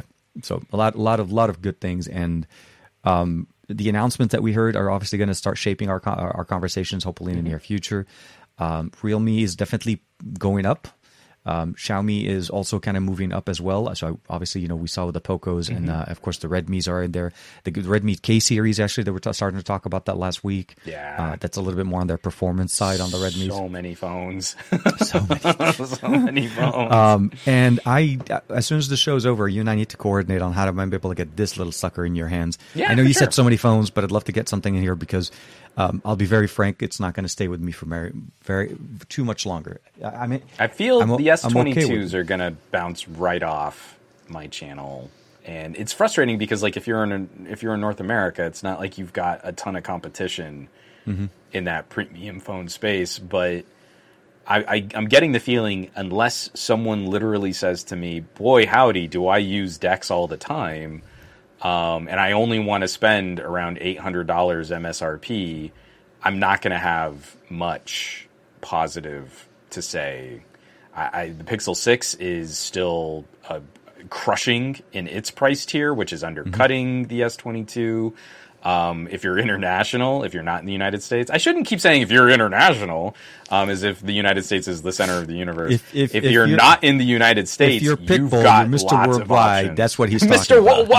That's, that's- every time you said if you're international, in my mind, I'm hearing Mr. Worldwide, Mr. 305 Yes. right here. sure, because I'm not. I'm I'm you know in California, but I still think I'm Mr. 505. I was going to Um, say Mr. 818 right there. Sorry. What? Um, I don't know why I So put the through, uh, the S22 is one I definitely want to play with, but man, does that not look like any kind of keeper phone for an enthusiast? And I- it, it doesn't even feel like that great of an option for to average consumers It- it- who it will probably be happier with an A series. Absolutely, and I feel like it's it's one of those. If you are seriously going in looking at it at an S twenty two, it's that phone that you look at and that you realize that if you pay a little more, you can get something so much better. Because Or if you pay a little less, you'll get something get better, even, well even better. Yeah, yeah, no, no. It's it's it's a weird like it's like the S twenty one FE coming out at the end of twenty twenty two, at Mm-hmm. the beginning of twenty twenty two. It's a weird spot to be in. It is a little more, about hundred dollars more than the FE, but it's still. I feel like, like you said, um, A series could definitely be maybe even performed, or even last year's S twenty one. I still think S twenty one Ultra, S twenty one owners should not even in any way, shape, or form consider looking. I at still the think series. S20 owners should We- probably just sit tight. for the S20 and the S20 Plus, yes, is I'm with still you a on those. better phone than the S22. Not for the Ultra. The Ultra No, is a different the Ultra- conversation. the- the Ultra and, and that's exciting for note owners, absolutely. But if we're talking S20 to S22, Mm-hmm. I'd say sit tight. Just keep that phone because it is every it, it every spec except for the peak high end horsepower of the SoC. The S20 is a better device. Yeah, yeah, no, and, and I and I feel like this, and uh, I, I will leave this. So one one little bit of surprise that I had while I was on my trip with the S twenty two Ultra. Um, now, for for the for, for the little bit of references, I'm using um, uh, the T-Mobile edition of it. I decided to go with the T-Mobile variant. I typically go unlocked because I, that's usually what I do, but the T-Mobile was. They made it so tempting with an extra two hundred dollars off. Sure. Um, 100 extra on the credit, but $100 off on the price, which made it more compelling for me and saves me money on in the long run. Um, as I grow, as I'm going on my broke tour, as I like to call it. Um, seriously, between Samsung and and you know, I yeah, the wallet hurts. Um, T-Mobile's variant gave me some surprises, which I kind of mentioned to you last time. Uh, was a I couldn't set up the phone without a SIM card. You could not get Mm-hmm. into anything in the setup if there was no active SIM card with the carrier that you bought it. That was the first step. Second step that was really very weird. As I'm setting it up, there was an option of, of obviously disabling data collection and sharing that content. That's been something with T-Mobile phones for some time. You have control over that, so you can disable and not share data, as opposed to where it used to be auto turned on disable those everything worked the same everything we go through this. And as we get to the final setup process where you you start getting those recommended apps you know do you want to install these extras and whatever. Sure. t-mobile's approach is a little bit different this year. They're more aggressive in pushing their content onto the uh, onto the device as opposed to allowing me to actually make decisions about it. So I didn't get that selection to be able to customize, and they have an app selector app that, uh, that's been installed by T-Mobile by their uh, auto generated uh, auto configuration management uh, app, and it installs separate apps on its own without asking me for permission. And That's it tells me about it. That was very weird. Like, and I tweeted at uh, at T-Mobile, and of course, T- T-Mobile's first answer was, "Please hit us up in the DMs. Let's talk privately over this." And I'm like, "No, this is it's weird." So uh, I pushed out the tweet. Uh, let me show you because I don't have the screenshots on me right now. I want to show you guys the. Uh, it bugged me because okay, so at the original process when I set up the phone, I saw them coming up. I disabled them. You are able to uninstall these apps. So I go into the system. I uninstall the app selector. I I froze the T-Mobile uh, app because I can. I they allow us to do that. I couldn't uninstall that one. So I thought I had my whole D I D D, D T-Mobile fied the phone, which I'm not trying to. It's not looking against T-Mobile, but it's more about. I'm used to a more you know stock experience, uh, uh, unlocked model, not stock. Uh, da, da, da. Oh man, so many cool people. Okay, here it is. So this is the tweet, and there was uh, I had a pic. I was scrolling through my timeline. There's going to be more stuff coming up too. So here, this one. So the thing that came up to me was I got this notification on my phone. T-Mobile has installed, didn't ask me, it says it has installed recommended applications on your device. These apps add to your mobile experience or are recommended for better network performance service. So you'd assume better like network experiences and stuff like that to Right. help us. And you got Candy Crush. So first installation was Amazon Shopping. Second installation was Facebook because again, uh, that's that's the experience I like to play with.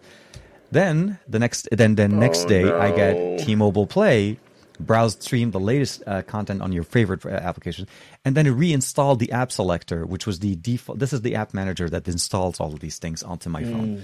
So literally me nothing to do with, with management, with the, network, with the message that comes up at the beginning, which and, and a, a bunch of apps that are also going to help tank your battery life. because And- yeah because we all need to live i mean don't get me wrong i have amazon already installed that wasn't the, the issue for me it was more about my irk with it was you didn't ask no, me. that's less than good.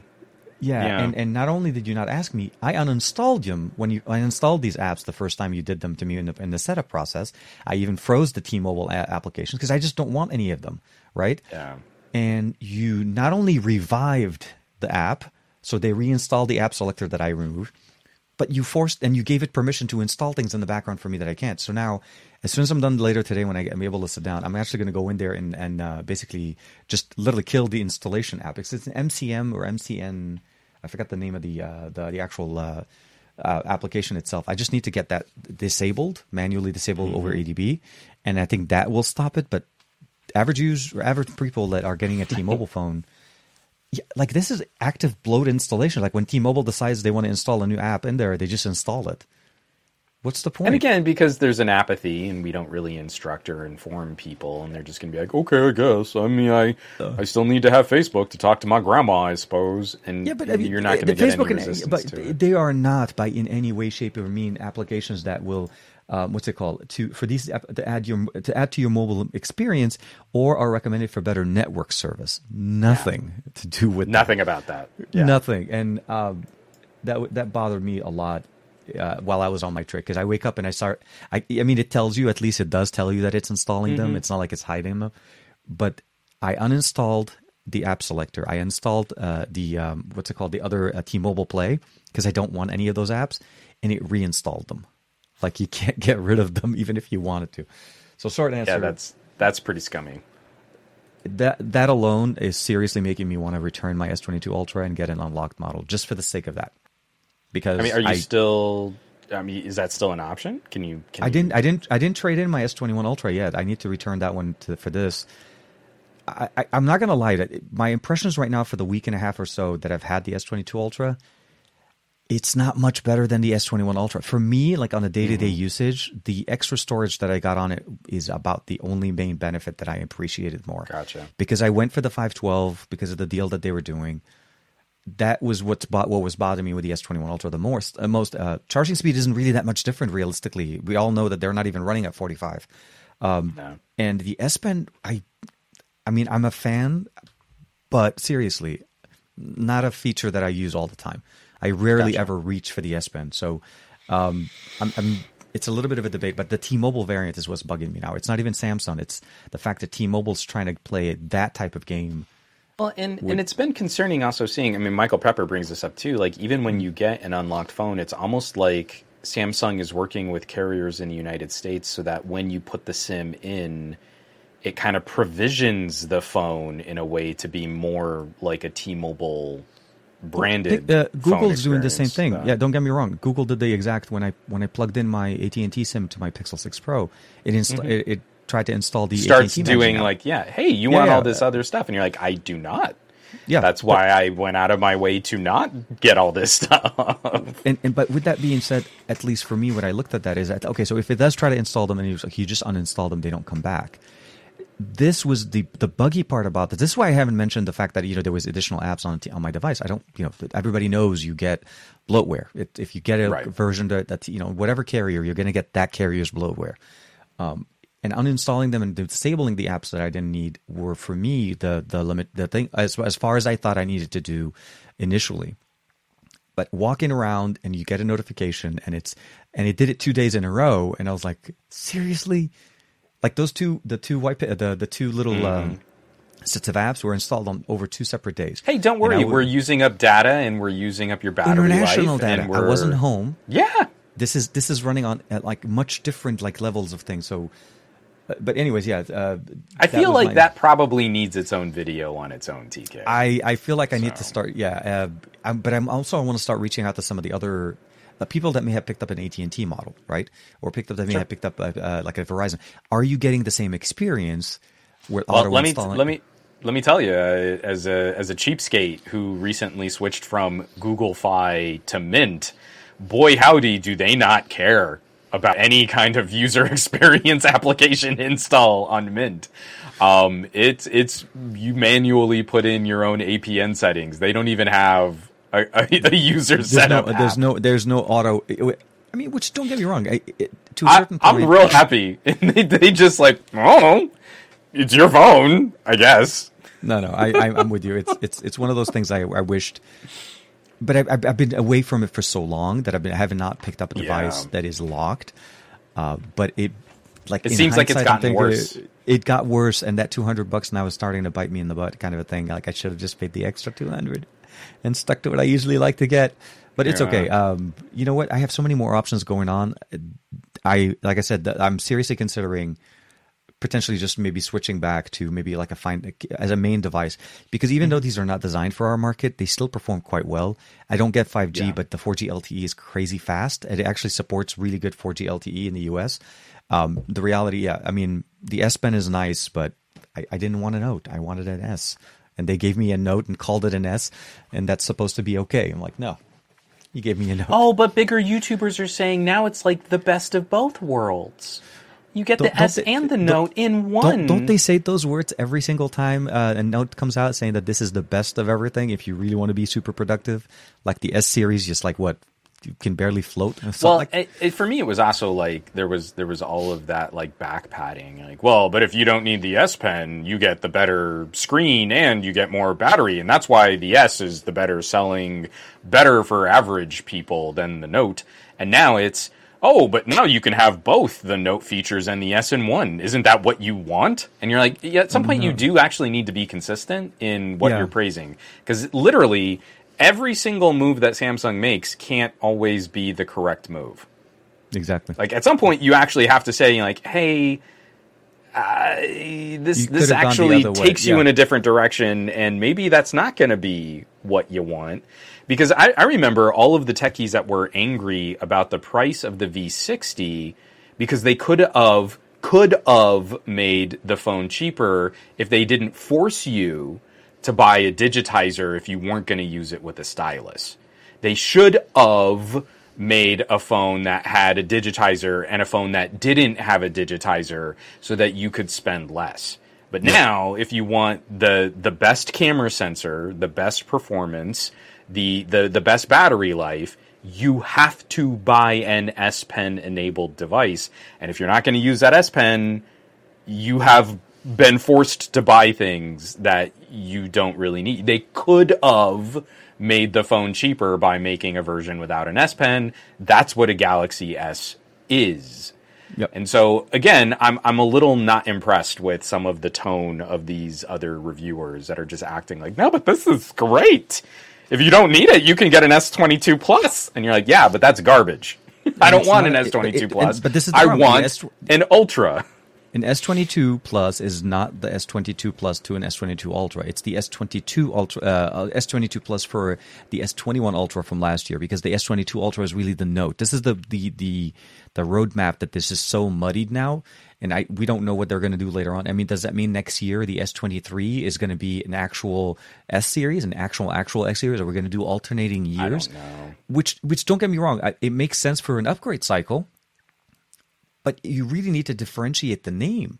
You can't call two different styles of devices that you've gone for years designing and building and engraving the S series and Note series being separate Mm-hmm. lines, and then suddenly just combine them and make it sound like you broke. You know, you're No, no, no. TK al- all of that good already now, now, now you're not making as much money on YouTube.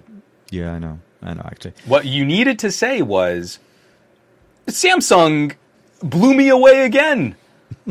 Who would have thought? I, I, you know what? I didn't have the highest of expectations for the Galaxy S series this year. Uh, but through pure meritocracy, not through any influence of my YouTube metrics or the $10 billion a year that Samsung spends on marketing, just through the, the practical day to day usage of the most basic level average consumer idea of owning a smartphone, uh, they nailed it.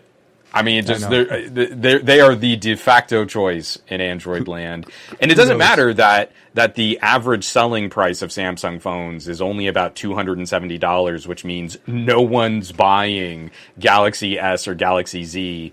Um, they're mostly buying Galaxy A and I guess whatever cheaper phones that Samsung makes. But but as a YouTuber, boy, let me tell you, just completely um, took me by surprise. I just I, I need to make the most wacky face shocked thumbnail for this video to properly express the emotional high of of uh, only selling, saying that Samsung uh, makes the perfect right decision every time. Just nailed it. It's awesome. Until I review an iPhone, and then I'll tell you why the iPhone is better. exactly, because then that's the standard. Uh, that's the standardized things. One is iPhone, Samsung is two, and everything else is trash. Everything else is garbage. Exactly, exactly. Trash. But you know, um, on that note, on that note, since we're talking about you know taking things out the door, no, it's, uh, it's it's been an interesting, very very crazy week. I am, uh, although I didn't actually change or try to live by the uh, by Barcelona's time zone and was really sleep deprived. Um, surprisingly, I'm still getting hit with a little bit of you know that whole mental Yeah. fogginess a little bit. Um, running on a couple of cup of coffee this morning just to kind of compose things to get realistic. But um, the reality is this: look, it was an exciting show. I'm glad that it happened, and I'm glad that it it was open, um, and that I was able to attend it by myself as my own, and I was able to you know work through a company to do so, which is the surprising part for me. Um, got got a chance to meet a lot of good good, good people. Heard a lot also conversations about people being, you know, uh, tech being stolen, people being, uh, you know. Uh, Yeah. it's it's a thing that you don't talk about a lot, but Barcelona is known for it around our uh, the Mobile World Congress is because there's so much influx of uh, of international tech community people coming in. Um, yeah, I know at least of two people that uh, that I know that uh, unfortunately got you know either uh, robbed or things things of them got uh, got taken away. So if you are able to go, or if you do attend uh, you know Barcelona for MWC in any time, be very very vigilant about your tech. Make sure that you are aware where you are and what you're doing. Um, not not again. By no means am I saying this is a reflection of the community of everybody that's in Barcelona. How dare it, you? It, I because I want to be It- clear because people people get opportunist about influxes of travel, and this is one of those where you know because this is like a major thing that Barcelona is known for. You know, a lot of people with a lot of expensive stuff are going to be showing up in your city, and unfortunately, there's some really crappy individuals out there that like to take it- advantage of those. Very, yeah. It's a, it, and so um, again, luckily he came back and I tested again last night, made sure everything was good. I'm still running negative. nice. Um, and and I'm happy to see that the requirements for travel is also loosening a little bit. I didn't have to have a test to go into Barcelona. It was purely just a vaccination requirement. As long as I met them, I was good.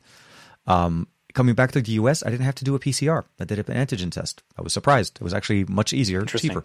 Yeah. Um, and uh, you know, but I did my due diligence, of course distancing, uh, sanitizing, all of the good stuff. And um, anytime there was a no mask kind of gr- grouping with anybody, we always tried to make it outside, um, not trying to you know make it make it into any kind of closed environment. So yeah, uh, again, happy, looking forward to and see how things go kind of later on. Uh, I'll be I'll, tomorrow's show for me is going to be more of a recap of my experience at MWC, so that's going to be my best uh, my Android Bay episode for Saturday morning. Um, and go kind of showcase also a lot of the reels that I pushed out. I didn't do a lot of videos um, at the show because I had my Again, hardware I- before. But again, I think like the strategy of doing like short little snippety It's- kinds of videos is working really well. Yeah, and, and but I'm also kind of keeping them. I didn't do what I did for CES, which I was posting them to my YouTube side. It doesn't help my channel. It's it's weird. Shorts are are actually re, are were impacting my view count negatively, and uh, impacting the also uh, not to say that I was worried about too much monetization, but I don't you don't make money on YouTube uh, uh, off of uh, shorts.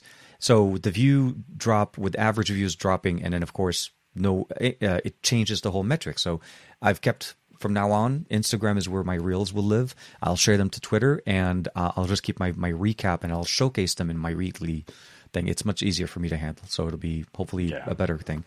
Um, but what's what's coming up for you? Did uh, anything exciting coming up for you before we round close the roundup? Oh man, so this was like almost a video every day. I'm actually taking today off. Um, so Poco X4, Poco M4 editorial, TicWatch. Um, on the Patreon, there is the Xiaomi Mi 11 Ultra one year camera review. So looking back at the Mi 11 Ultra and just what's improved and where I still feel like there there needs to be some polish on a very very premium camera camera phone. Um, that's on the Patreon tonight. If you're on the Patreon, patreon.com slash some gadget guy, we're going to do a movie night. Um, so if you're on the replay crew and you're catching this later, you probably already missed it. But right now, the vote is leaning towards RoboCop. like we're first- just going to get together and watch a bunch RoboCop of old one? cheesy movies, and the first RoboCop seems to be taking the lead in the vote. But then also on the Patreon, I, I haven't done a budget phone camera deep dive in a while. And now phones not only sub 400 but also sub 300 are starting to come with these really crazy larger camera sensors. They're really megapixel dense. So I think this afternoon I'm going to put up a poll on the Patreon to see which one I should try to cover. Um, I've got the TCL, I've got the Infinix, oh, I've got Redmi's which, and Pocos. did you get the uh, XE? Did, did you get your hands on the uh, TCL? No, no, no. I, I still have to wrap up the video on the 30V. So um, I, I wasn't really going to tag anyone at TCL until like I don't need another one of your phones while I'm still working King, on your on other phone. covering the phone that you sent me. Yeah. Um, so so uh, I, I want to try it because again, that not having Verizon radio support drops you from like a three hundred dollar price tag to a two hundred Mm-hmm. price tag, which is really exciting. But I also feel it's going to be similar enough that I can kind of generally talk about what it's like to use that kind of a TCL 30.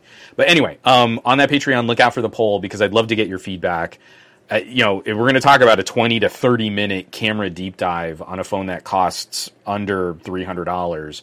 Um, which one should I start with? Uh, which one should we should we focus on? And I think there are some really good pros and cons across the entire spectrum, Spectrum, of these yeah. lower cost phones. Um, but yeah, some uh, some really exciting stuff. I'm gonna work with you on getting hands on with the Galaxy S22. Uh, Barry. Johnson has my iQOO, and he just put out his first video on the iQOO 9 Pro.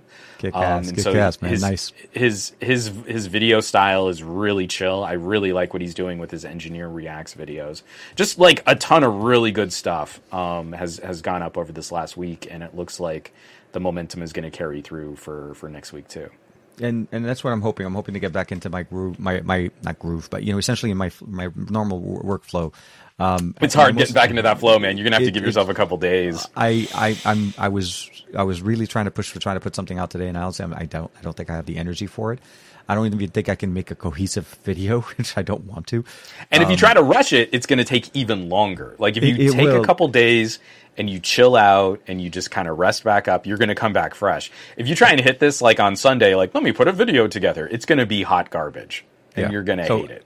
the, as, as much energy as I have, I think it'll be basically focused on what I have for tomorrow morning for the Android Bay, and uh, by Monday we'll be back uh, in. We'll be back uh, on on normal delivery schedule videos and so on. So. Um, looking forward to checking out the stuff on your side. If you guys are also interested, we are going to be pushing out an audio version of our podcast that comes out about a day or so after our show is live, uh, and it's essentially for the most part a raw version of what our audio is. It's just you, you get every single you know the good, the bad, the, the, the amazing part of the audio um, on here. So, uh, you know, other than that, make sure to catch up on Monday with the SGGQA on Juan's uh, show over on his channel. Uh, and of course, we'll see you guys another episode next week. An amazing episode. We'll have obviously way more things to talk about um, on our the best of our week next Thursday night. We'll be back to the normal schedule. I'm going to stop disrupting the the schedule. I feel like I've been doing this too much the last few weeks.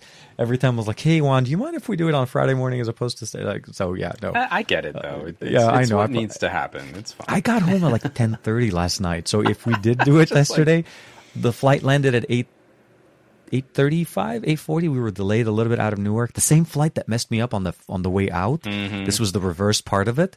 Um, was a little bit delayed because of short staffing over there, but it at least didn't get canceled. So at least that part was okay. I'm, I'm I'm glad you're back on the continent and back on the correct I, coast. I am I am. I am happy that I'm back in my own bed. Let's say that.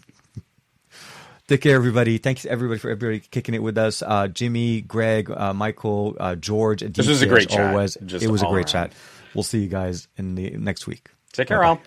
Bam.